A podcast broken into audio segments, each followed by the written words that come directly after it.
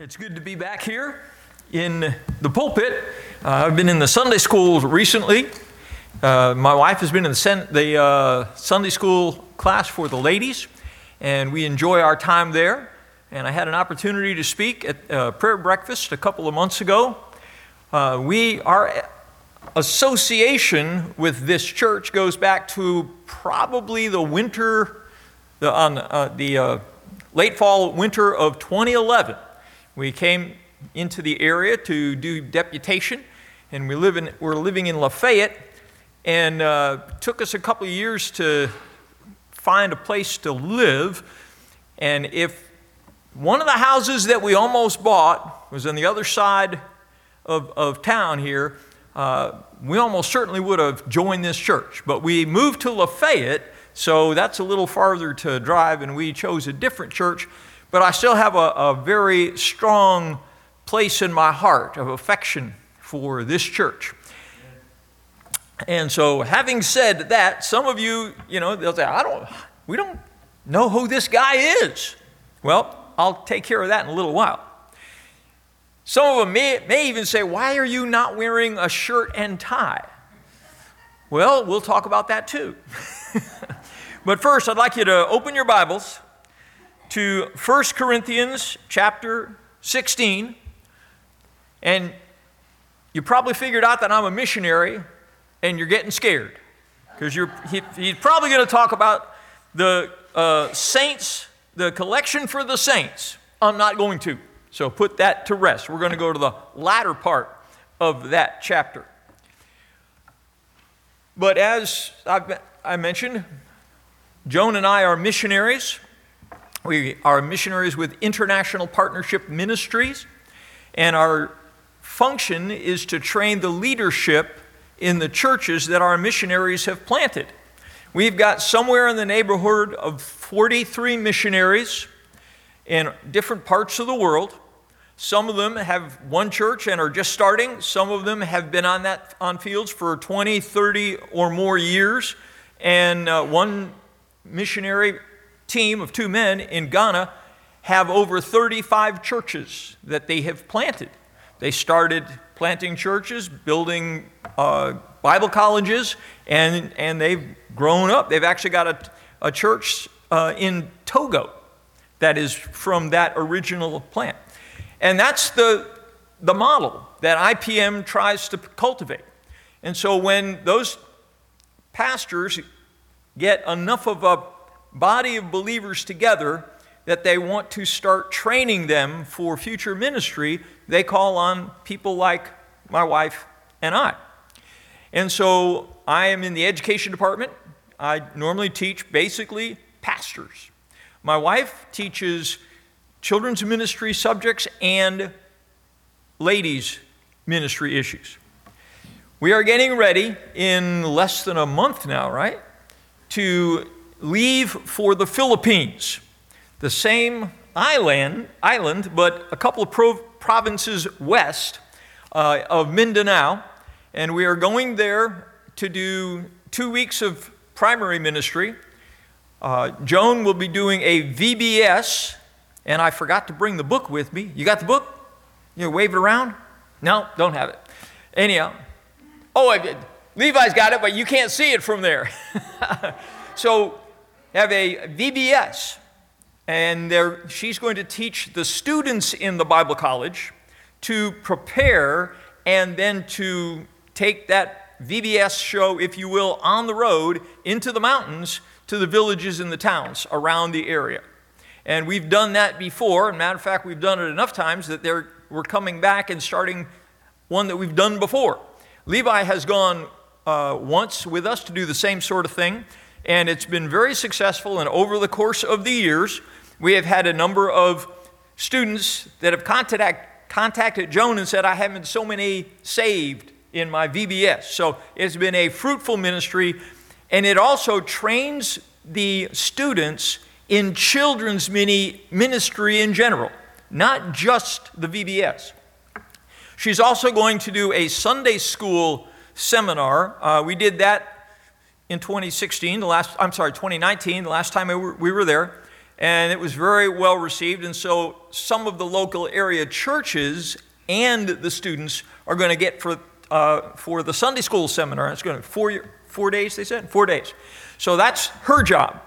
My job is to train uh, the, the pastors that have some experience, and they're going to uh, have a Master of Ministry class. Right now, I'm aware of 12 students, and we're actually going to do two of them, so it's two weeks.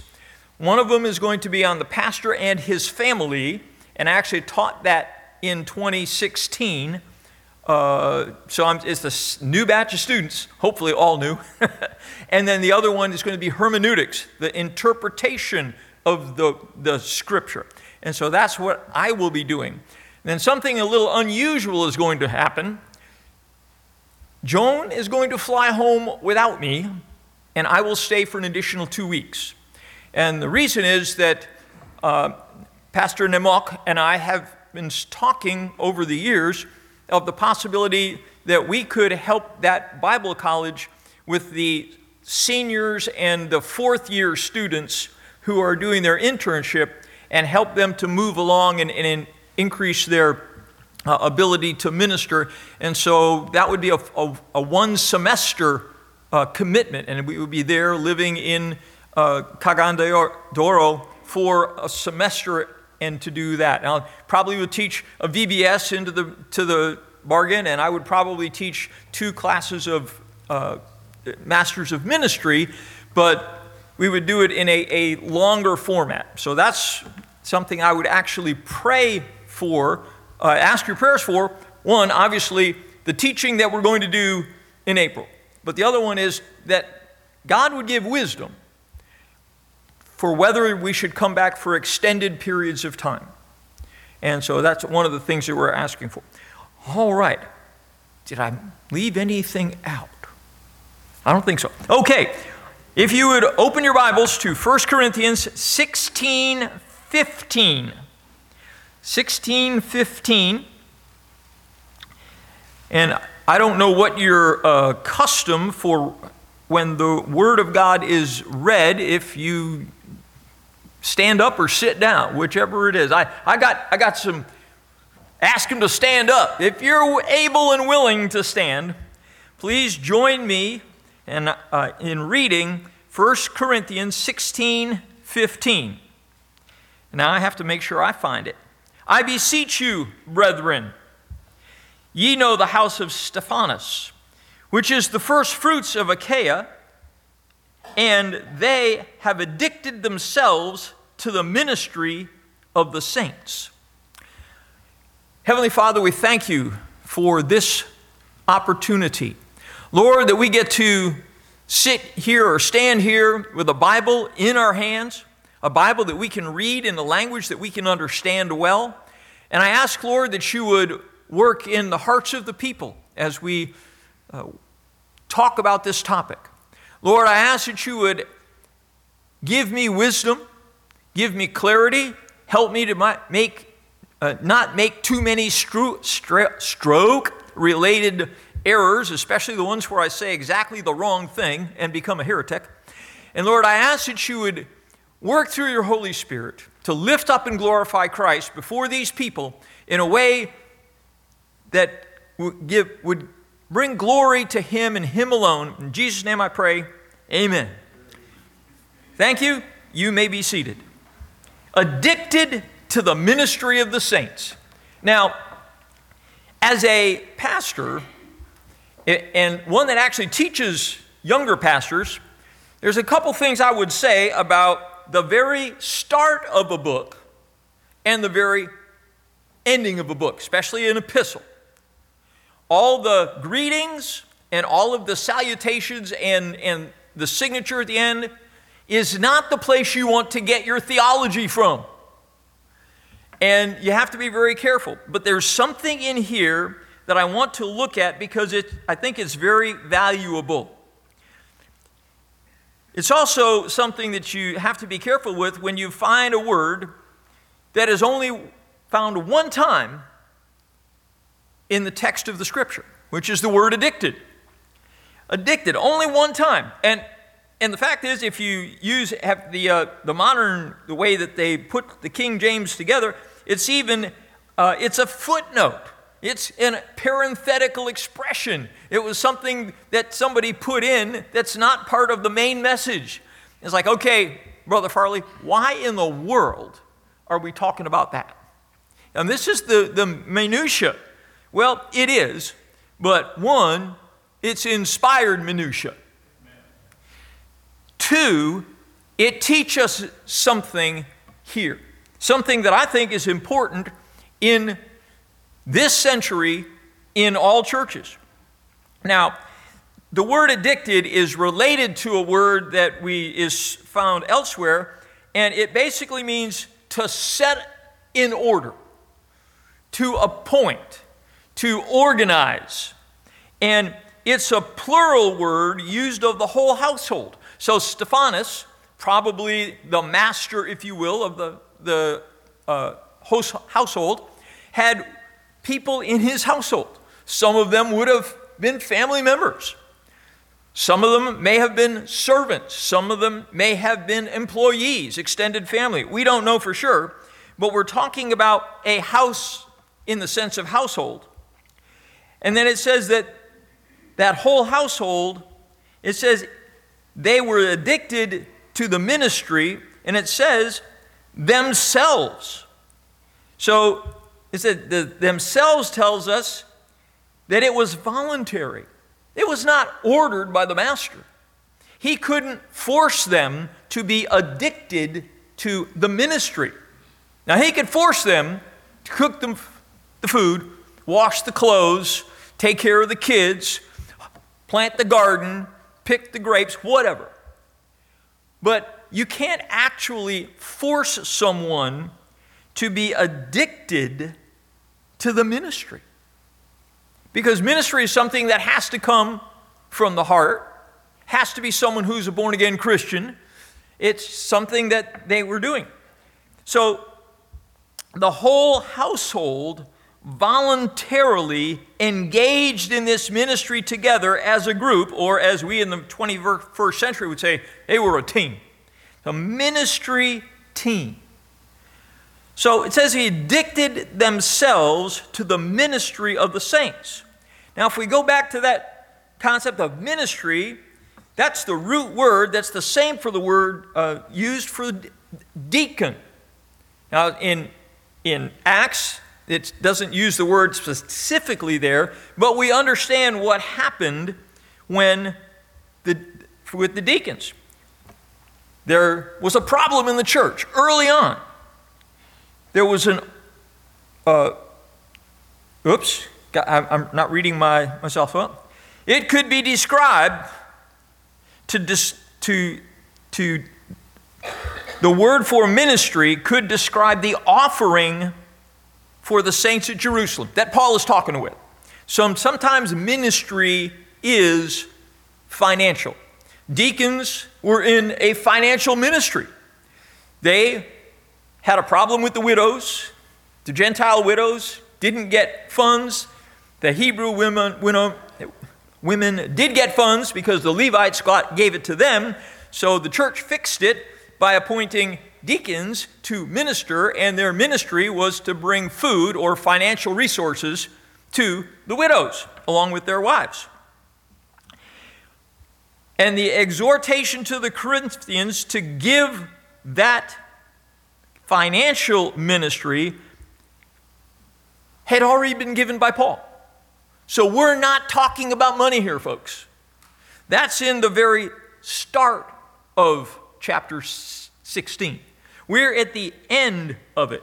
So when we're talking ministry here, we're talking children's ministry, music ministry, call to the, ministry, whatever acts of service that the church does for each other, and we could even say to the unsaved in the sense of an evangelistic ministry. That's what ministry is. So it's the same thing that we would mean today if we said ministry. Nothing fancy there. Now it says it's, it's addicted to the ministry of the saints, the holy ones, the saved, the church members. So, therefore, I don't think it was evangelism. It was the minister within the church. The saints are to be the beneficiaries of the ministry, and the household provided the ministry. The example of this household is what Paul means in the passage. If you go to 1 Corinthians 16 16, it says, That ye submit yourselves unto such and to everyone that helpeth with us and laboreth. So, Stephanas' household is to be an example. Paul's holding up, says it's like those people over there. They minister to the saints. And then to submit is again to arrange under. It's a similar word, different preposition, but it's based on the same thing. To submit yourselves one to another in the fear of God. Ephesians 5:21. So we're talking about submitting to each other, but also arranging for ministry, and it's a reciprocal situation. Stephanas and his family were submitted to the ministry of the saints, and then they ministered to the saints in an orderly fashion, and that's a way of engaging in organized ministry. The the household of Stephanas placed their welfare and the needs of one another before their own. So Stephanas was having work done by his household that was not helping his household produce monetary and a means of living because they were ministering to the saints. The individuals in the household, same thing. They were taking food out of their own mouths to give it to saints. They were taking time out. So they're doing the same thing. And if you look at Ephesians 5:21, it talks about submitting one to another in the Lord. Submitting yourselves to one another in the fear of God. Parents, submit to providing for the needs of children. Now, most kids don't think of that but the parents are taking an active submission by ministering in many different ways to their children. On the other hand, the children are submitting by obeying their parents in the Lord. And it's a mutual submission. We could go down that passage in Ephesians through chapter 6, talking about wives submitting to husbands, husbands submitting to wives. Then there's the parents and then there's the employers and the employees.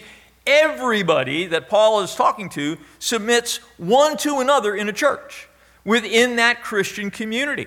So everyone is in submission to someone, and someone is being, being ministered to, by someone else. And you have a reciprocal ministry on the one hand and submission on the other because some, some ministry is submission to the needs of others rather than the needs of myself. So there's a cost to ministry. It may be financial, it may be time, it could be something else, but there's a cost, and that cost is borne by the person doing the ministry.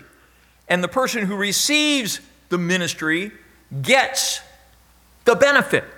And that's the way the Bible is talking in this passage. We're talking about submitting and receiving and giving, working one to the other. So, what does that mean to anchor hope, anchor of hope in 2023? Not many of you have a household where the, the head of the household uh, has owns servants or bondsmen or whatever. You understand parents and children, that's something that's fairly easy to understand. But what was Paul really talking about there? And certainly Acts 6 gives us the example. The church sows to set up a ministry of providing for the poor widows in their congregations. That's, they don't, didn't use the, the word deacon, but that's an example and one that Paul recognized because he goes in 1 Timothy 3:11, he says talking to the qualifications for, de- for deacons, he gives a pretty extensive set, but then he also says even so must their wives be grave, not slanderers, sober, faithful in all things. So both the deacon and the deacon's wife are supposed to be involved in ministry in the church. Now, originally it was providing food for the widows. Uh, a, a man in our church in Maine who used to, uh, had a wife that came from Switzerland. And that church took this passage for the deacons very, very seriously. They literally built apartments for the widows that needed them. And then the church would provide lights, heat, food, other things. And so that church literally had a minister ministry to widows. That's probably not something that Anchor Hope necessarily needs to think about, but it's an example of taking that biblical mandate and doing something with it. So we need to uh, see the deacons and their wives are ministering together.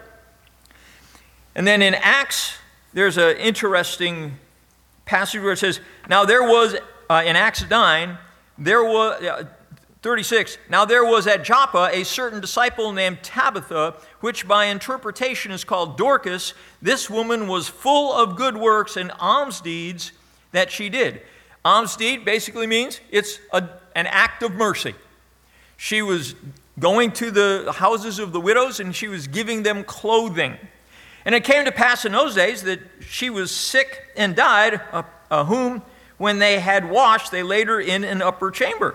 And so the, the, the, the widows were showing the, the evidence uh, there, and this woman was known for her ministry of alms deeds. So, charity, as we would think, giving clothing, doing other things. So, that is something that Paul would have said, and he, he would have known about it, something that the church can do. It's like it's a matter of ministry. And that woman is remembered in Scripture for one thing and one thing only. And that's an acts of service and ministry. And so that's something that we need to understand. Hebrews 6:10 For God is not unrighteous to forget your work and labor of love which ye have showed toward his name that ye may have ministered to the saints and do minister. And in the next verse it says, And we desire that every one of you do sh- show the same diligence and to the, to the full assurance of hope in the end. In other words, don't forget that God remembers the ministry that you have and the ministry that you do, and that's something that God is going to give us uh, compensation for, if you will that ye be not slothful, verse 12, but followers of them that who through faith and patience inherit the promises. Now, when we think about ministry, who do we think about in the church? Oh, it's pastor, right? Yep, that's true. Maybe the deacons. Yep, that's true. Maybe it's the, the youth pastor or the children's pastor. Yep, that's true. What about cleaning the bathrooms? That's a service to the church. I would, uh, and, and uh, going to the nursery, one of my statements is, and I, I saw this as statistic a woman with children will 80% of the time make the choice whether a family will return to a church or not. And she will make that choice based on the nursery and the child care that is provided for her children. If you've got a dirty nursery, you won't see that woman again. If you've got unloving nursery workers, you'll never see that woman again. If they come to children's church and say, That lady's not, not nice, you're not going to see her again. I mean, seriously. And so we need to understand that some of these quote unquote menial tasks in the church are actually some of the absolutely crucial tasks for the building and the growth of a church. Now, I, I look out on the, on the, uh, the auditorium and I see a fairly reasonable number of relatively younger individuals, let's say under 50. But that's a pretty age heavy church we got right here, folks. That's America in 2020, 22, whatever is churches have a problem with getting and keeping younger people. And so we can't afford any problems in the nursery or in the children's church or in the children's programs, even up to the teen years, because let's face it, there aren't a lot of opportunities. And if a church doesn't capitalize and get the children into the church and discipled in the church to grow up in the church, the church isn't going to be here in 40 years. And let me tell you, COVID made it absolutely crystal clear. There are two churches that I'm aware of. One has done it, the other one is in the process of doing. They're shutting their doors. They got to the point where they basically is nothing but people younger than I am in the church. Now that pastor was the exception. And one of the pastors is actually older than I am. But so we need to understand for the life and survival of our churches, in 2023 and 4, we need to have a lot of effective ministry. Now, it says, We desire. The author, who's the man that wrote the scripture, and his ministry team are involved in a effort here at Anchor of Hope. You've got the pastor, you've got Brother Bryce, you've got Brother Levi, you've got the deacons, you've got the Sunday school uh, teachers, you've got the music ministry, you've got all these people that are in, and you've got a lot of people involved here. Let me tell you, no question about it. You're busy, you're doing things from the Lord. And the Bible says that that's kind of like a body, where it says, whom the whole body fitly joined together and pacted, and this is Ephesians 4:16, by that which every joint supplieth, according to the effectual working in the measure of every part, making increase of the body unto the edifying of itself in love. What part of the body should you be? You know, there's the one part that says, Can the one part say to the other part, I don't need you? Uh uh-uh. uh The eye needs feet. The eye need, you know, the, the hand needs feet. The feet may argue about it, but the fact is they're really important. And so we need to find our place in the church. One of the other um, analogies is the church is like a building, and then it, it gets built up brick by brick. But sometimes something unusual happens in the ch- church. God says, I want this brick out of here, move it over here, over there. When I first started going to church regularly, I didn't have any ministry, although I was actually physically helping to build the church, like hammer in hand kind of build the church. Uh, and then, as they saw that I was regular in my attendance, as much as the Navy would allow me, the, the pastor came into my, the office one day and he said, uh, Granville, uh, I, I got a job for you if you do it in the church. I said, Oh, okay. And I said, I wonder what's going to be. You know, I sold my pickup truck because I'm not doing tree work anymore. Could you take the trash in your pickup truck from the back door out to the street Sunday night? And then I'll bring in the empty. That was my first job in the church, folks. Garbage man. And I did it. When I was available, I was faithful. And then a few months later, the, the pastor came into and he says, Granville, I need a junior boys Sunday school teacher. And I said, Pastor, we don't have a junior boys Sunday school uh, class. Yeah, I know, that's what we need a teacher. I'm like, okay, I'll do it. So I literally went to James Island in Charleston, South Carolina, and I knocked on every door of every boy that was in, enrolled in a public school on James Island, and I got exactly zero. One of the ladies in our church was a teacher, and she provided me, probably illegally, the, the name and address of every junior boy age in, in that entire school system. I was only one island. Didn't get a thing. So my job in Sunday school was to go into the Sunday school class and pray for 45 minutes for a class. Every once in a while, once in a while, a boy would show up. Pity him.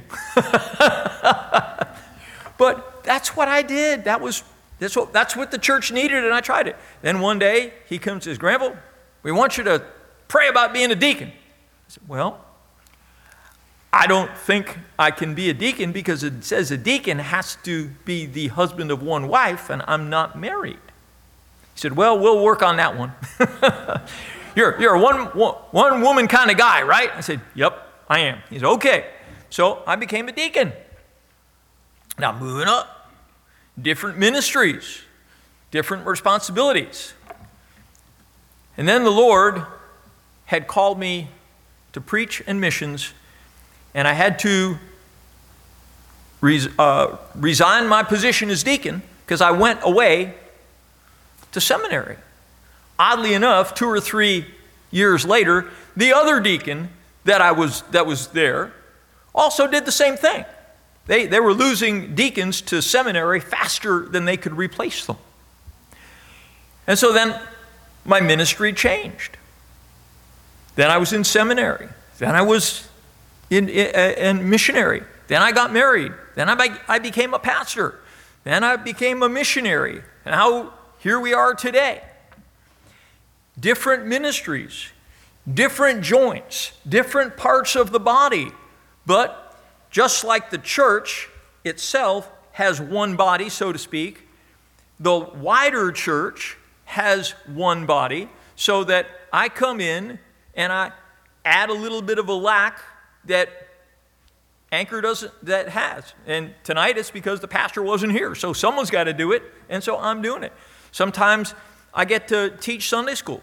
Sometimes my wife teaches Sunday school. And we're part of the body and we have different things that we fit in. So the question is what ministry should you be involved in? And it will change over time. Maybe your age, maybe your marital status, maybe the needs in the church, things change. And then it says, be not slothful, slothful. Hebrews 6 12. You, you need to keep on keeping on. Um, I'm not as physically or mentally capable as I was, but I can keep up some level of ministry. My plan was always to pastor until I was 60, roughly speaking, and then want to do one of two things either take my Navy pension and get another man to, to join me with me in ministry so that we could do more, or to go to, to let someone else take the church and I would go into a different ministry. And the Lord did two things. One, He said, That's a good plan, but I want to make a minor alteration. You're going to have to start before you're 60, not depend on your money from the Navy, and start ministry. so that's what we did back and forth for a couple of years until the, the Navy came in and we could buy a house. But my jobs have changed. They will change in the future. If we get what we were talking about in the Philippines, all of a sudden that's going to change our ministry. We're going to ministry in a different way that we had never done before if the Lord allows. So I would say one, reject a retirement mentality. This is America. You've got 20 year olds talking about how, how much money they need to retire on. Now, hopefully, hopefully, recently the events have told them that, you know, that's not a, how shall I say, reliable plan. You know, all of a sudden you go from 2% inflation to 10% inflation, and all of a sudden your bonds aren't worth anything anymore. You know, that happens. But I've seen so many churches where the, the mantra is let the younger generation do, do it. And that works, unless you don't have a younger generation. And I think it's good. We should let the younger generation be involved in ministry. Absolutely. Together with the older generation. The older generation needs to set that example to the church, to be involved in ministry to the level we can. I'm absolutely amazed. I think Brother Frank probably should be able to retire from doing prayer breakfasts, you know, on Saturdays. But I'm glad he doesn't retire. And he's got himself a team, and they minister, and it's been going on for years. I mean, it's amazing. And I've watched him over the years, and he's still keeping on, keeping on. But you can see, just like me, he's lost a few steps. Somebody's going to have to take that over one of these years if it's going to keep going. So I counsel people to embrace a second career mentality or a second job mentality. I've had several careers, and they've kind of gone together. But when I was in the Navy, I was busy in the church. I was doing things in the church, still in the Navy. When I got out of the Navy, I was in seminary. I worked two jobs, sometimes three. I was active in the church, and I was going to school. And, you know, it's a small church. I was doing things. And so we need to have that, that full employment mentality. And I'm not talking about everybody having a job, I'm talking about being every, everyone be employed or have a second job. Uh, it was kind of interesting. When I got to Maine, I got there, and the, the church had offered me a livable salary. Actually, I considered it was a generous salary, more than I was expecting. But I found that most of the pastors in Maine were bivocational. Of the group that I was that I fellowshipped with, um, all but one of them, and I was the one, were either missionary church planters or they were bivocational. Some of those churches now have full time pastors. So then we moved down to Georgia. And I went to the Pastors Fellowship and I found out that the majority of pastors, or at least a, a large portion of them, are bivocational. You've got men that are driving school buses. You've got men that have uh, second jobs. You've got, you know, doing other things. It's very common. And so we need to take that and say, understand, you know what, Lord, I've got a job, but I need to have a ministry job as well, whatever that is. So as you're here tonight and thinking, say, Lord, what is the ministry that God wants me to do? Now, for some of you, that's easy. It's the minister, ministry that you are doing. Okay? That's good. But I have a, I don't know, how shall I say this? I'd bet you, bet you a nickel. Oh, wait a minute, that's a sin. So I'll bet you a penny that in the next couple of months, Pastor Mao is going to stand up here and say, We need someone to do something that isn't already being done in the church. And I'm saying, remember, Brother Charlie was talking about that. Say, Lord, did you want me to do that ministry? Am I suited by age, gender, or experience to do it? And watch out for the experience. Uh, on the job training is common in the church. Just because you haven't been doing something doesn't mean you can't do something. Gender is something that's, well, you can't change that. And age is something that maybe you can't change either. But just because you're too old to do something is not a reason to not do it. Maybe you're too young, because if you're 18 and you want to drive the bus, the insurance company will be mad at you for that one. So, you know, we can't have that 18 year old boy volunteering to take the church van. But Be open to God's will for your life. And if you do that, something unusual is going to happen. Well, it's not that usual, it happens all the time in Christian circles. God's going to do something with your willingness to minister. Even if it doesn't turn into something successful, like my junior boys' Sunday school class, which was an abject disaster. Never got one in two years. But on the other hand, taught me something about prayer, taught me something about the ministry. I was the beneficiary of that class. I had another case where I ended up with a teen class, and I had one girl in the class. Brother Bryce, you wouldn't want to do that, would you? Uh uh-uh. uh I had to leave the door open because I'm not being in a room with a teenage girl. But, and I said, Well, what book do you want to study? And she said, First Samuel. I says, What in the world? I, okay, I got a Bible, I can do First Samuel. What I did not realize is this young lady had a sin problem. And the problem was stealing. And I basically said that the sons of, I'm going to forget his name, was it Eli? Eli were stealing the, the offerings of the people. And I used that term. It cut her to the heart. She went to the pastor's wife. She got right with the Lord. I, how'd that happen? I was willing to do something that I was not necessarily suited to do. God can do amazing things with people that are willing to do something if there's a need and an opportunity. So I would encourage you the next time you see a ministry opportunity, pray about it and be open to the opportunity for it. And as the church does that, all the hands and the feet and the arms and the legs, all working together, will make Anchor of Hope stronger and have more ministry. And, you know, you might just enjoy yourself while you're doing it in the way. Let's have a word of prayer.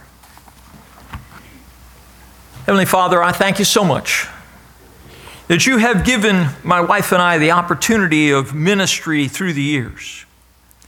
Lord, I thank you that you have still g- given us opportunities to minister, even going forward, even expanding them going forward. And I ask that you would work in the hearts of the people that are here tonight at Anchor of Hope. Help them to get a vision for expanding their ministry horizons. Help them to understand the opportunity and the value of ministry for ministry's sake. And Lord, help Anchor of Hope to be known as a church that ministers to others, that enjoys ministry, and that undertakes ministry, and that in doing that they would see Christ lifted up, that they would see the Christ likeness in the concept of ministry itself. And doing that, Christ will be lifted up, and he will be glorified, and he will get all the honor and all the glory. Amen.